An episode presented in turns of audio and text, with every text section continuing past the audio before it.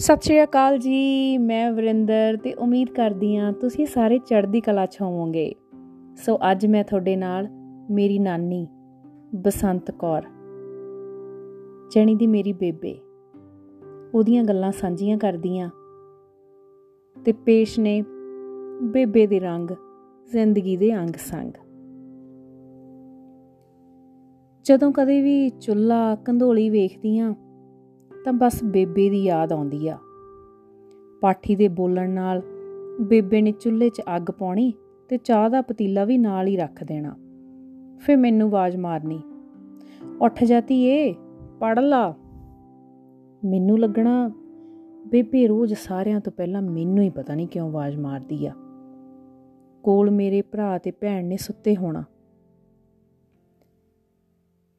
ਤੇ ਮੈਂ ਬੇਬੇ ਨੂੰ ਪੁੱਛਣਾ ਬੇਬੇ ਮੈਨੂੰ ਹੀ ਕਾਹਤੋਂ ਠਾਉਣੀ ਆ? ਇਹਨਾਂ ਨੂੰ ਨਹੀਂ ਠਾਉਂਦੀ ਉਹਨੇ ਕਹਿਣਾ, ਸਵੇਰੇ ਉੱਠਣਾ ਬੰਦੇ ਦਾ ਭਾਗ ਹੁੰਦਾ ਤੇ ਤੂੰ ਪੁੱਤ ਨਾਲ ਦੀ ਨਾਲ ਉੱਠ ਜਾਨੀ ਆ। ਤਾਂ ਹੀ ਤੈਨੂੰ ਠਾਉਣੀ ਆ। ਉਦੋਂ ਭਾਗ ਕੀ ਹੁੰਦਾ, ਇਹ ਗੱਲ ਸਮਝ ਨਹੀਂ ਸੀ ਆਉਂਦੀ। ਸਵੇਰੇ ਸਵੇਰੇ ਫਿਰ ਚੁੱਲ੍ਹੇ ਕੋਲੇ ਬਹਿ ਕੇ ਚਾਹ ਪੀਣੀ, ਉਹ ਵੀ ਬੇਬੇ ਨਾਲ।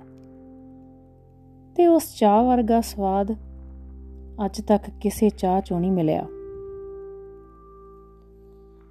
ਫਿਰ ਦਿਨ ਚੜੇ ਕਈ ਵਾਰੀ ਬੇਬੇ ਨੇ ਚੁੱਲ੍ਹੇ ਨੂੰ ਗੋਹੇ ਤੇ ਮਿੱਟੀ ਦਾ ਪੋਚਾ ਫੇਰਨਾ। ਚੁੱਲ੍ਹਾ ਬਿਲਕੁਲ ਨਵਾਂ ਨਕੋਰ ਹੋ ਜਾਣਾ, ਬਹੁਤ ਹੀ ਸੋਹਣਾ ਲੱਗਣਾ। ਤੇ ਫਿਰ ਬੇਬੇ ਨੂੰ ਮੈਂ ਪੁੱਛਣਾ, ਬੇਬੇ, ਜਦੋਂ ਅੱਗ ਮਚਾਉਨੇ ਆ, ਇਹਨੇ ਤਾਂ ਤੂੰ ਇਹਨਾਂ ਫੇਰ ਕਾਲਾ ਹੋ ਜਾਣਾ?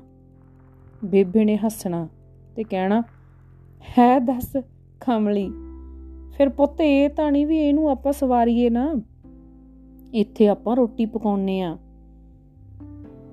ਤੇ ਫਿਰ ਬੇਬੇ ਨੇ ਬੜੇ ਪਿਆਰ ਨਾਲ ਪੋਲੀਆਂ ਪੋਲੀਆਂ ਪਾਣੀ ਹੱਥ ਦੀਆਂ ਮਿੱਸੀਆਂ ਰੋਟੀਆਂ ਪਕਾਉਣੀਆਂ ਤੇ ਨਾਲ ਲੱਸੀ ਹੋਣੀ। ਤੇ ਉਹਨਾਂ ਰੋਟੀਆਂ ਵਰਗਾ ਸਵਾਦ ਤੇ ਉਹ ਜੀਆਂ ਰੋਟੀਆਂ ਮੁੜ ਕਦੇ ਨਸੀਬ ਨਹੀਂ ਹੋਈਆਂ।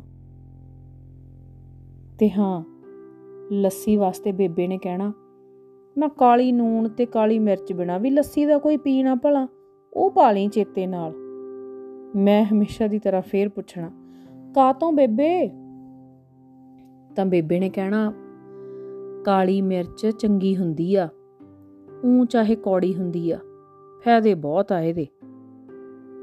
ਤੇ ਫੇਰ ਬੇਬੇ ਨੇ ਉਹ ਲੱਸੀ ਪਤੀਲੇ 'ਚ ਪਾ ਕੇ ਪਤੀਲਾ ਢੱਕ ਕੇ ਰੱਖ ਦੇਣਾ ਤੇ ਕਹਿਣਾ, ਨਹੀਂ ਤਾਂ ਮੱਖੀਆਂ ਭਿੰਨ ਭਿੰਨ ਕਰਨਗੀਆਂ। ਤੇ ਫਿਰ ਦੁਪਹਿਰ ਨੂੰ ਬੇਬੇ ਨੇ ਉਹ ਲੱਸੀ ਡੋਲ ਕੇ, ਚੁੱਲ੍ਹੇ 'ਚੋਂ ਸਵਾਹ ਕੱਢ ਕੇ ਪਤੀਲੇ ਨੂੰ ਚੰਗੀ ਤਰ੍ਹਾਂ ਮਾਂਜਣਾ ਤੇ ਉਹ ਪਤੀਲਾ ਵੀ ਲਿਸ਼ਕਣ ਲੱਗ ਜਾਣਾ। ਬੇਬੇ ਦੇ ਤੁਰ ਜਾਣ ਤੋਂ ਬਾਅਦ ਜਦੋਂ ਮੈਂ ਬਹੁਤ ਸਾਲਾਂ ਬਾਅਦ ਪਿੰਡ ਵਾਲੇ ਘਰ ਗਈ ਤਾਂ ਪੈਰ ਧਰਨੀ ਹੋਇਆ ਦੇਲੀ ਅੰਦਰੋਂ। ਬਸ ਪੁੱਭਾਂ ਨਿਕਲ ਗਈਆਂ। ਲੱਗਦਾ ਸੀ ਉਹਨੇ ਕੰਧੋਲੀ ਹੋਲੇ ਉੱਠ ਕੇ ਖੜੀ ਹੋ ਜਾਣਾ ਜਿਵੇਂ। ਤੇ ਸ਼ਾਇਦ ਚਾਹ ਦਾ ਪਤੀਲਾ ਵੀ ਧਰਿਆ ਹੋਵੇ। ਜਦੋਂ ਮੈਂ ਹੋਸਟਲ ਤੋਂ ਘਰ ਵਾਪਸ ਆਉਂਦੀ ਹੁੰਦੀ ਸੀ, ਤਾਂ ਹੁਣੇ ਉੱਥੇ ਹੀ ਬੈਠੀ ਹੋਣਾ। ਚਾਹ ਧਰੀ ਹੋਣੀ। ਚਾਹ ਰੋਟੀ ਪਕਾਈ ਹੋਣੀ। ਤੇ ਹਾਂ ਸੱਚ, ਵਿਆਹ ਵਾਲੇ ਘਰੋਂ ਲੱਡੂ, ਪਕੌੜੀਆਂ ਜੋ ਵੀ ਆਉਣੀਆਂ ਉਹਨੇ ਉਹ ਸੰਭਾਲ ਕੇ ਲੁਕੋ ਕੇ ਕੁੰਡੇ ਥੱਲੇ ਰੱਖ ਦੇਣਾ ਤੇ ਮੈਨੂੰ ਦੇਣਾ ਫਿਰ।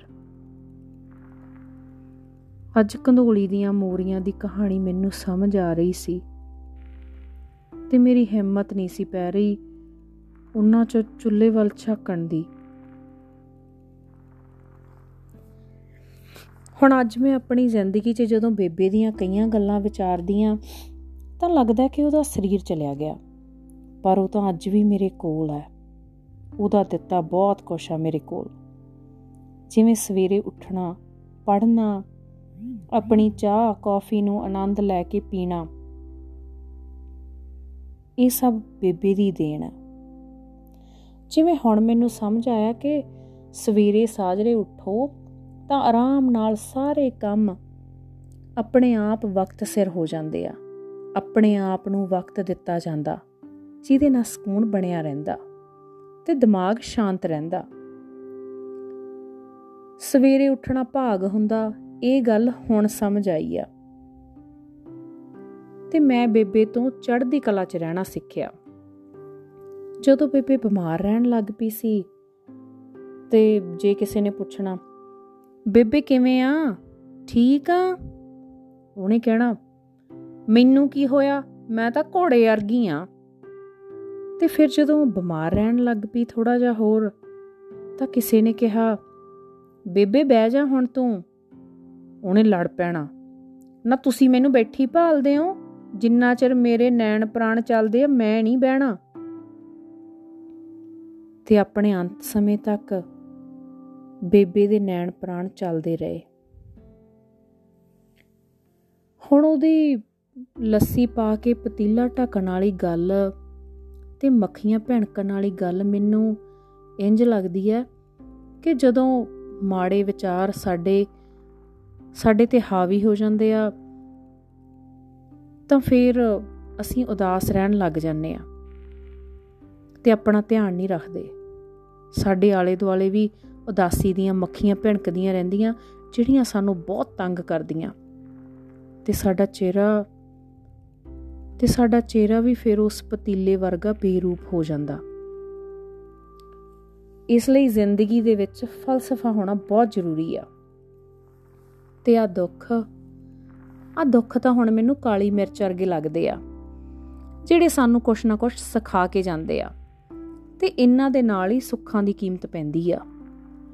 ਜਦੋਂ ਅਸੀਂ ਔਖੇ ਸਮੇਂ ਚੋਂ ਨਿਕਲਦੇ ਆ ਨਾ, ਫੇਰ ਜ਼ਿੰਦਗੀ ਜਿਉਣ ਦਾ ਸਵਾਦ ਆਉਂਦਾ।